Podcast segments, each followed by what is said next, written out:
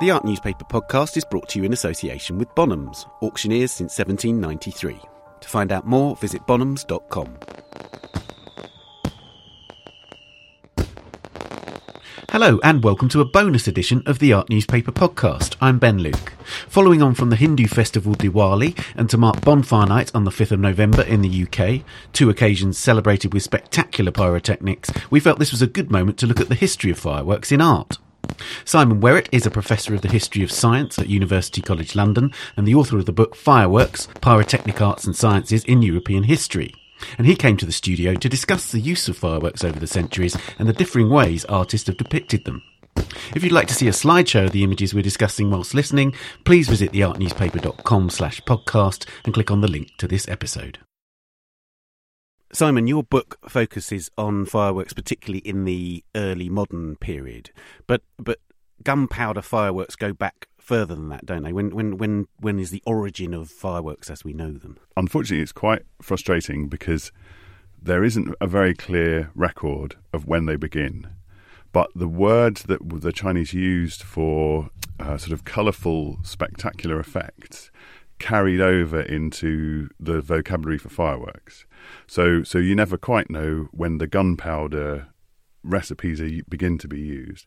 But essentially, by about the 12th century, there, there's good evidence that they have fireworks, and in the 13th century, they have all, all the, many of the kinds of fireworks that we still have today, things like rockets.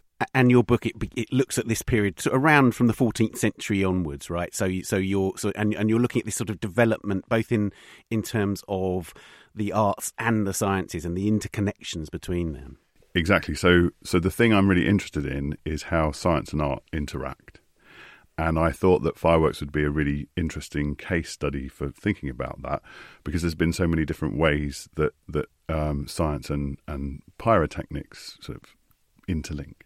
So I start in the 14th century. So that's well, well the fireworks come to Europe in the about 1380s, and uh, and then I follow the story through to the end of the 18th century, and look at all the different ways that science and fireworks interact and, and inspire one another.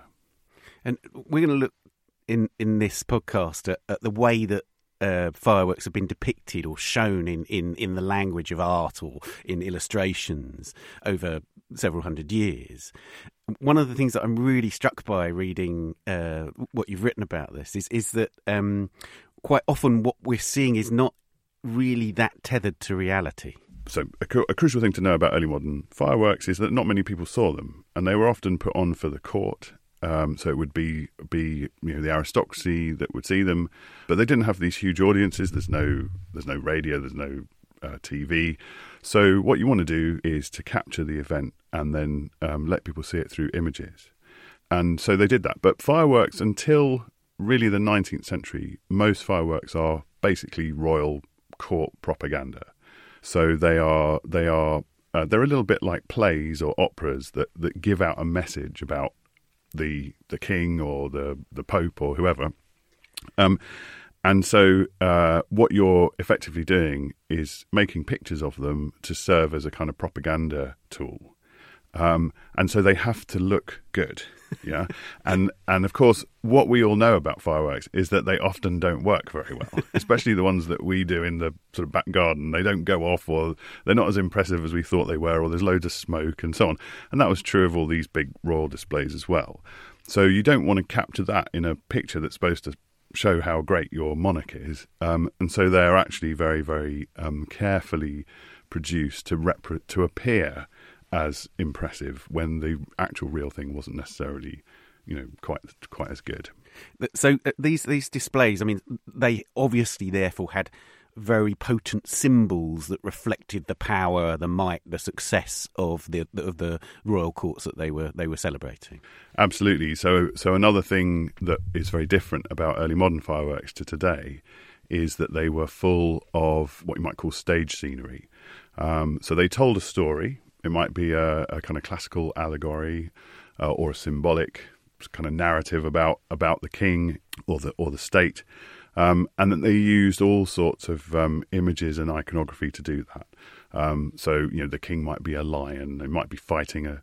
He might be a, a, a knight fighting a dragon that represents the the state's enemies. Uh, Um, there's lots of rocks and suns and fountains and all, all sorts of things. So so it's really quite an elaborate vocabulary that they use, and then that's that's represented in in painted scenery around which the fireworks go off.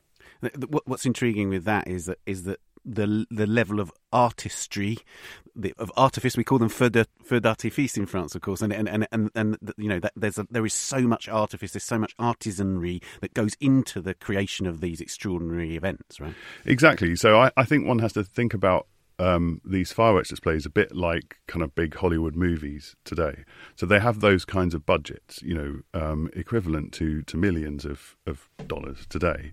And there's a very, very many people who work on them and put them together over, over many months. So you have poets and artists who would design the scenery and the allegory. You've got soldiers who would make the fireworks and set them off.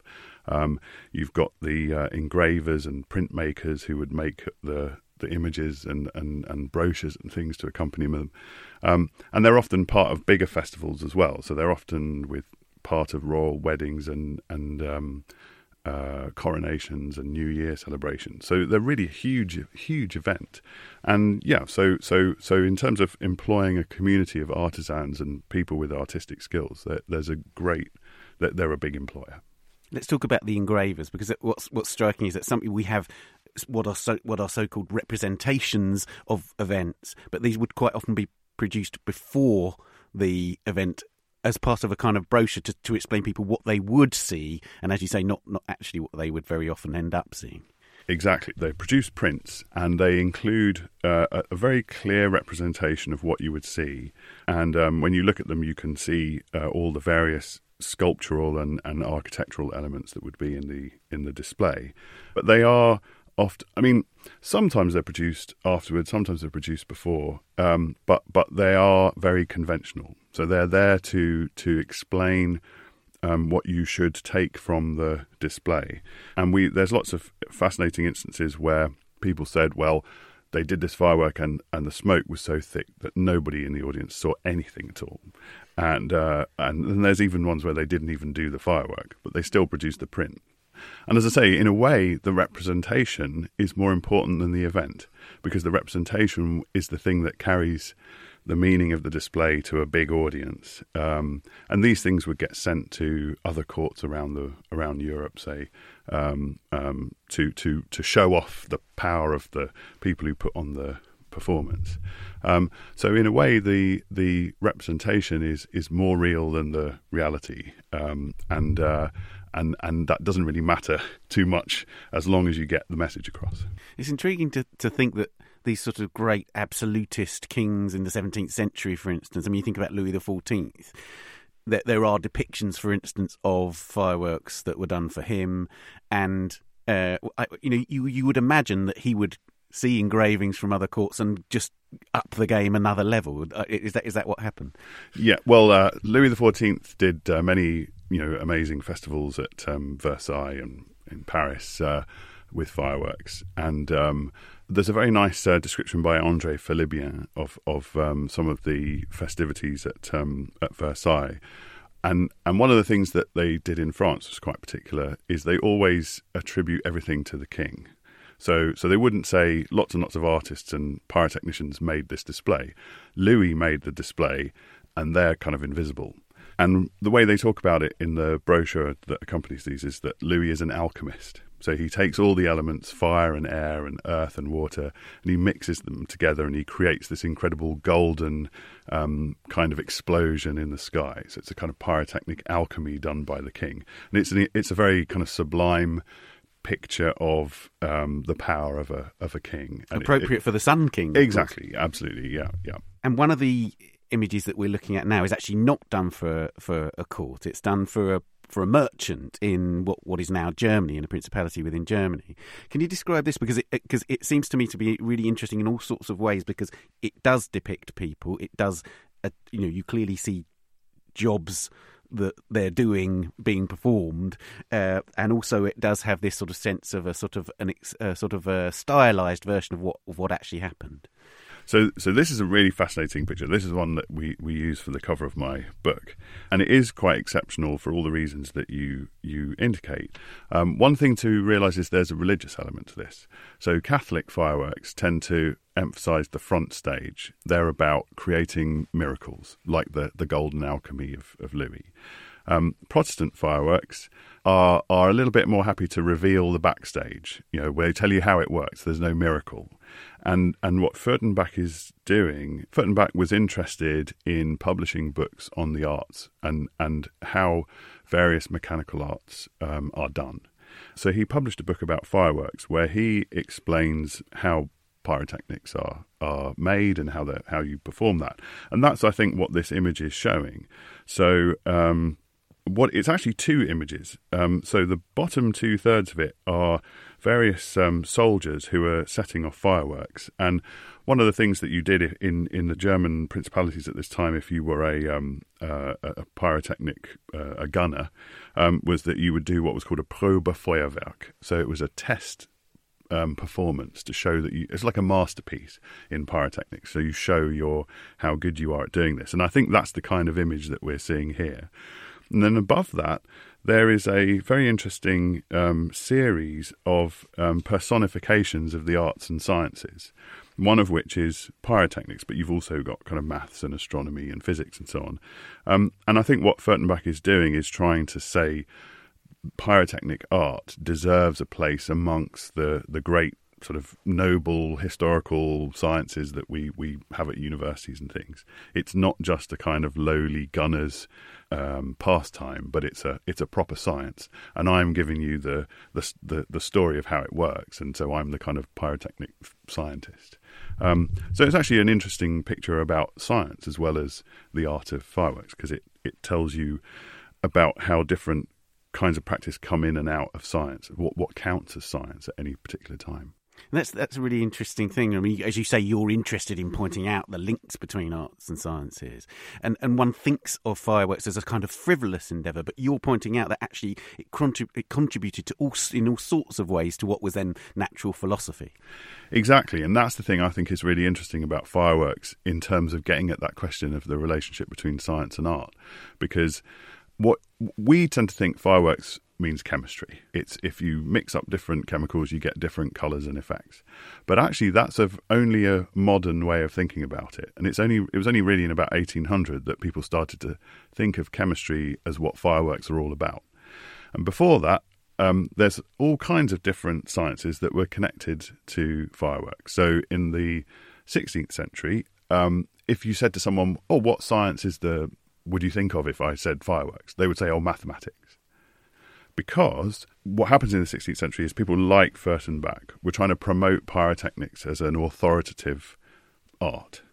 And the best way to do that was to publish about it, because everyone thinks publishing is, um, you know, gives credibility to you. Um, and the best publication you could model your artisanal treatise on was Euclid's Elements. So there are actually books about how to make fireworks that are written as if they're mathematical primers from, from the Greeks and then that changes over time. So you, so you have different, you know, there's there's medical uh, use of fireworks, electricity, physics, all kinds of different sciences have that kind of that interaction, and it's different emphases at different times. Another way, uh, in in the process of, of these sort of engravings that we see, um, another way that they are really interesting. And I was amazed to see that Claude Lorrain had done a series of, and a really interesting series actually, because they depict in the way that others don't this process of time that is connected, and also this sort of elaborate nature of these these events. Can you explain that that series of uh, uh, engravings? Absolutely. So so so Lorrain, uh, Claude Lorrain uh, produced a series of engravings to um, capture all the different stages of a firework that was um, put on in 1637 uh, for the Holy Roman Emperor. Um, in Rome.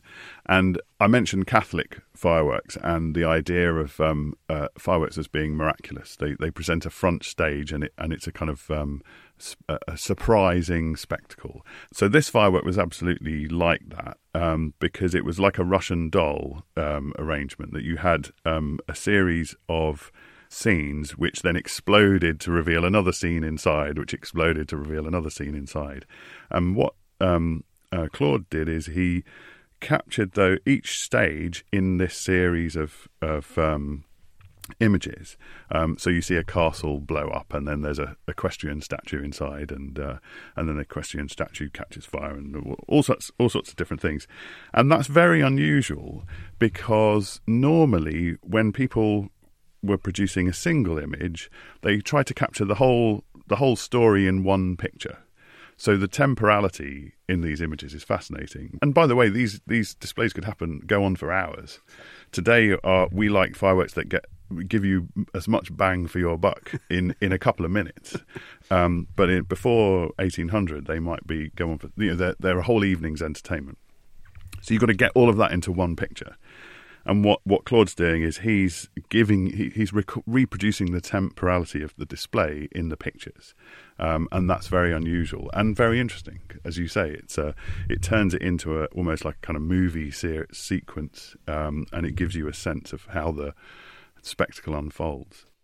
Um, you, you, talked earlier on about how many of these displays couldn't be seen for all the smoke, and, and you're right in saying that, that, that, So the images that I've looked at that you pointed to, very few of them actually do have smoke. But there is this one by Paul Sandby, which does feature which features Windsor with this billowing smoke pouring out of it. What what do you think what he was trying to do in depicting a firework display through the smoke? What was he trying to do that was different from those that had come before? Well, one thing I one thing I discovered today is that Sandby was actually appointed the drawing master at the Royal Academy in Woolwich, Woolwich Arsenal, in 1768, which is when this painting was made. And uh, Woolwich is where they made all the fireworks for the for the English court. So I wondered if there's a if if it's a sort of um, reference to that, but what you get in the mid to late 18th century is is of course the fashion for the sublime, and uh, there's a huge interest in in smoke as a as a sublime element as a as a as an image that captures that kind of uh, awesomeness of of, of a spectacle, and um, light and dark also become very important in that. And the the most famous example of this is actually in the work of Joseph Wright, of Derby. So Wright very explicitly compares um, fireworks and volcanoes as, exa- as as the sort of premier examples of the sublime. So a firework is is the ultimate artificial sublime, and a volcano is the ultimate natural sublime. And he would do pairs of paintings that showed that. So I think that's sort of the, the context in which Sandby is painting this image. Um, it's actually rather calm. It's not um, as dramatic as, as, as the, the Joseph Wright paintings, but nevertheless it has that that light and dark. And I think the the use the interest in light is also part of the Enlightenment. Um, so, so one of the things that happened around this time is that people started to think about how they could use science, which was by this time was very popular, to actually imitate and make fireworks better. So, for example, you get optical fireworks where they use lenses and mirrors to to create the an illusion of pyrotechnics even without using any gunpowder. So, so um, so pure light and um, uh, a kind of management of all these elements through another medium becomes very popular, and I think that's what's happening in these in the Wright paintings and in in the Sandby uh, painting. You can picture them discussing in those famous clubs of the time these the connections between the sublime and these scientific developments, can't you? Exactly, and of course, Wright painted the um, famous image of the of the lunar. Uh, well, it has an allusion to the lunar society, but the picture of a natural philosopher with an air pump and the family around the, and that's exact. That's the same kind of. Wright goes between pyrotechnic and, and scientific images, and they're all very unusual, but they they capture that kind of connection of science and art and enlightenment that is, I think, so important at that time. Things change in the 19th century, don't they? The courts become less dom- dominant, etc., and so we start seeing a different use of fireworks. What happens in the 19th century is you get a much more commercial culture of fireworks. So um, it gets cheaper to pr- to produce them. They start to be imported. That's when Chinese fireworks start to come into Europe as a as a commodity into in America. Um, and um, people start to go to the pleasure gardens to, to consume fireworks where they pay money, go in, and they enjoy a fireworks display. And that's when you start to see much less of that sort of scenery and, and, and allusions to royal power. Although it does carry on in, it really carries on to the First World War. Um, Um, but but there are these commercial displays, and and as I mentioned, um, there's an interest in, in science and, and fireworks and using science to improve fireworks. So this is when you see, start to see colour become a big thing in fireworks, and the, the qualities of the fireworks themselves, the aesthetic qualities, their light, their effect, their colour, becomes much more important, and that that reflects the fact that that the authority of science has grown, and so if you use that to change your fireworks, then you know you'll you'll be seen as credible. So the architecture and the and the decorations drop away, and more more focus is placed on the fireworks themselves. And this allows people like Whistler to make these extraordinary images of fireworks, as you say, completely secular images, images which are just about fireworks in space and in the sky and, and in the environment, the landscape. Exactly. So, so what we're seeing, I think, is really um, beginning around 1800 is a move to abstraction. So, so fireworks are, might be seen as one of the first places where you think about the qualities of light and color in abstraction from the you know the material world or any kind of representation. Um, and I think that's one of the things that's captured in the Whistler um, Nocturne because it you know it, it's it's sort of the opposite of these um, uh, early modern um, images, which are very concerned with with um, uh, capturing all the decorations and, and everything that goes with the fireworks. And, and what he's done is he's just showing the light and color essentially, and the smoke. Um, and I, I, think it's interesting with with um, with Whistler is uh, he's a bit like the the Claude Lorrain images in that he the temporality of the display is part of the story, uh, and he, he, he appears to capture a moment in it the same way that the, the Claude Lorrain ones does, which is unusual compared to the other prints because they, they try to compress lots of time into one scene. And I mean, as I understand Whistler, he, he was dead against uh, photography. Uh, you know, the idea was that painting could do something more than photography. And yet, ironically, the picture is actually more like a photograph than any of the other, than his predecessors when they were making images of fireworks. They're, unphotographic because they, they don't capture a moment in time. That's true. I mean, you, you know, you or I can look at that painting by Whistler and we can draw on our own very personal experiences of fireworks and say that is a fairly accurate representation of what a firework experience is like. Absolutely, exactly. And and again that represents that move I think from fireworks images being about communicating a message of power to to being images that are much more in a commercial context and in a context of um, thinking about light and colour for its own sake.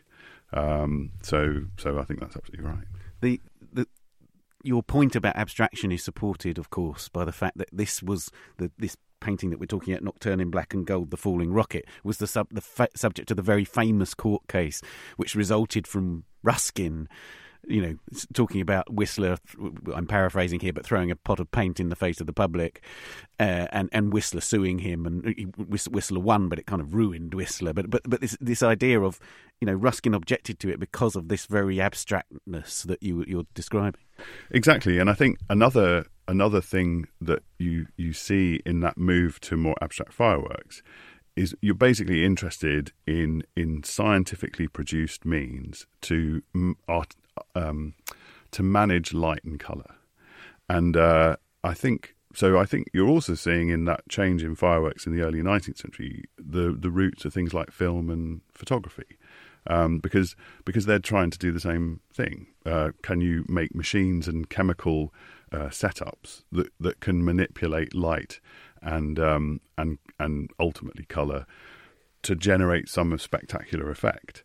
Um, and I really think that that um, you know the, things like the movie industry are the inheritors of those earlier fireworks displays because they are about communal spectacles and think of how much how much pyrotechnics there is in movies. Um, uh, but they're a kind of post Enlightenment secular version of that, um, where you get rid of all the, the smoke and the gunpowder and the smells and the dirt, which which came to be associated with a kind of uncivilized way of of doing things, and you turn it into a, a nice uh, sort of um, commodified experience. Not that we we eschew those things, because at least once a year, everybody likes to have um, a bit of smoke and, and, and gunpowder smells and, and you know the the real thing.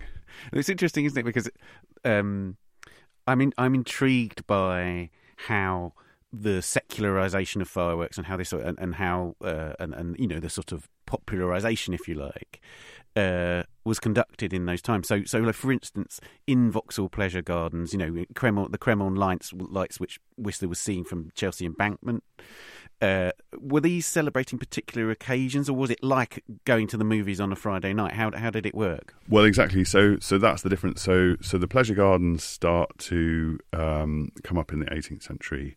Um, and what they're doing is basically providing fireworks as accompaniment to music and dancing and and um, uh, drinking um, in in the gardens for an audience that pays to go in. So they don't celebrate a particular occasion, and again, what the how good the fireworks are becomes a, a, an issue if you're trying to attract an audience. If you're just telling an audience how the world is, then then the the quality of the decorations maybe is is as important as the fireworks. If you're um, uh, just trying to impress them with a spectacle, then then the quality of the fireworks becomes becomes important. And of course, today there's great competition to produce ever more impressive pyrotechnic effect. Um, so so it does that that new context does contribute, I think, to that more abstract culture of of fireworks. The advent of conceptualism in contemporary art, modern and contemporary art, has allowed fireworks to sort of creep back in as a spectacle. And I'm intrigued thinking about Cai Guo-Qiang, who's probably the most famous exponent of the contemporary use of fireworks as art. You know, for instance, he did the uh, firework displays for the 2008 Olympics in Beijing. It's this. It seems to me is returning it right back to what you were talking about in terms of the 14th century and, and pageant and celebrating a state in this instance. Well, it, it's totally fascinating because when I mean when we were kids in the 1970s, that is, um, everybody did fireworks in their back garden, and there weren't that many sort of council local authority organised displays. And over the past um, sort of 30 years, people have become much, uh, have go to displays, organised displays much more. Um, so you do see that change. But what you've also seen, which is great if you're a fireworks historian, is these absolutely huge displays that, that I think really kicked off with the millennium. So in 2000, you had these huge fireworks uh, to celebrate the millennium. And ever since then, we've had these very, very grand New Year fireworks, and the Olympics have huge fireworks. So you're going back to that kind of vast, sublime spectacle, which is a fabulous thing. And, and one thing with fireworks, I mean, I often get asked about their appeal, their enduring appeal, and there is just something about them that is in, incredible to experience, and I think that's why they why they last. Um, but the other place where I think you see them going back to that older way of doing things is in advertising. So we're not far from Piccadilly Circus, and uh, you know the history of Piccadilly Circus is basically the, the history of of illum- huge illuminated color signs that tell you about how great a certain thing is, and it's not a monarch, um, it's a product, but but the essential idea is very is very similar, and I think there's a there's actually quite a continuity there as well with the old fireworks culture. What's interesting in the 19th century, certain uh, shops and manufacturers in London would have a kind of royal patronage um, and they would display that in illuminations on festival days. And I think you can see how very, very gradually that turns into modern advertising displays. So there's there is, there are continuities, but we're definitely um, going back to these sort of big sublime spectacles today, which is fun. it's a good note to end. Simon, thank you so much for talking to us. Thank you.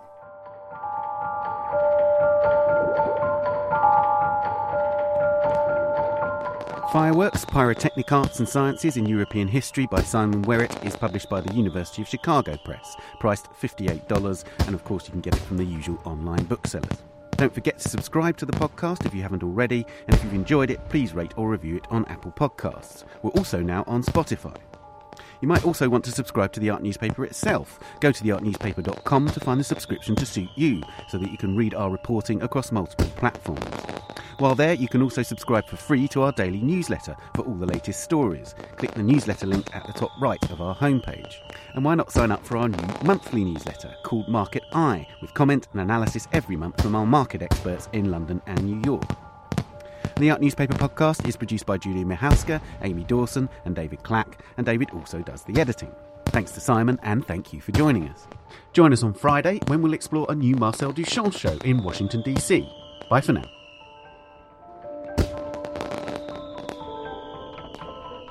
The Art Newspaper podcast is brought to you in association with Bonhams, auctioneers since 1793. To find out more, visit bonhams.com now.